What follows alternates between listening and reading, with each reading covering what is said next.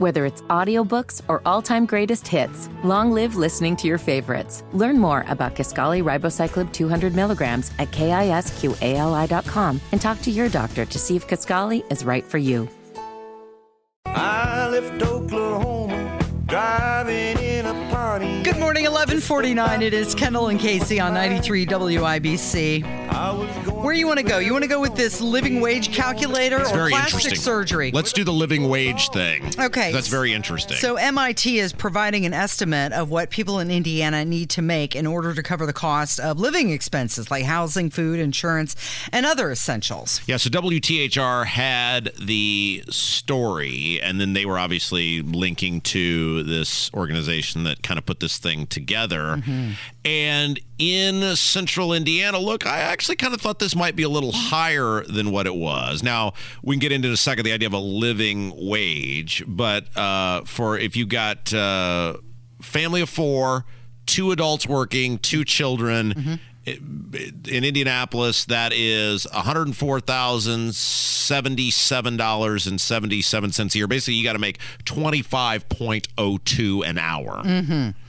Minimum wage is currently 7.25 an hour. Yeah, $15,000 a year before taxes. And that's pretty much been unchanged since 2009. But according to this living wage calculator, the average single Hoosier needs to make at least $15.78 an hour or $32,000 a year before taxes in order to make a living wage. Okay, so my question to you would be um, what sort of regular job? Now, I realize still there may be the food service industry, et cetera, where maybe some starter positions mm-hmm. aren't paying that. But this is something Abdul has talked a lot about way before he was running for mayor, and I know he will be as he's running for mayor. And it's true. It- we need to be teaching skill sets to people, right? That because if you have a skill set, what sort of job in which some sort of applicable skill set is required these days that isn't at least paying 15 16 dollars an hour or very close to it? I mean things like plumbers electricians mm-hmm. carpenters mm-hmm. those jobs for the most part are all, all paying well beyond that. And most i mean you know kevin and i have talked about this before even jobs like fedex etc Right, at- at a warehouse, warehouse. jobs Yeah. are paying especially if you know how to because one, one of the things i've found is if you know how to operate machinery like forklifts etc Mm-hmm, you can make a lot more those are all paying above that so the idea of the living wage i Mm-hmm. mean most jobs if if you have a skill set are paying way beyond that Yeah. It's interesting that they, they say a family of four living in Marion County with two working adults and two children need to have $94,000 a year to live. I don't believe that. Now, it depends on what sort of lifestyle you live. Now, you know, I mean, Right. you, you know, and and that's all in the eye of the beholder. Uh, you know, I tend to think my wife and I live a pretty uh, moderate lifestyle and and obviously uh you know she has a, a child inside of her.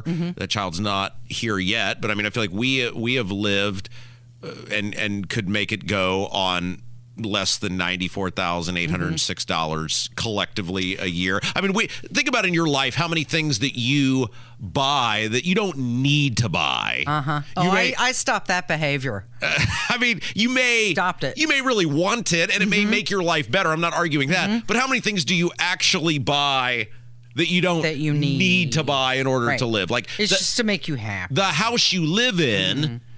It may be like we don't live in a gigantic house by any stretch of the imagination, but it's a nice home, but we don't technically need to live in a home of that size if our income level were to Mm-hmm. change. I think you could do it on markedly less money than $94,806 a year if you really put your mind to it. Yeah, you move three times uh, during a pandemic, you'll find out really quick what you need to live.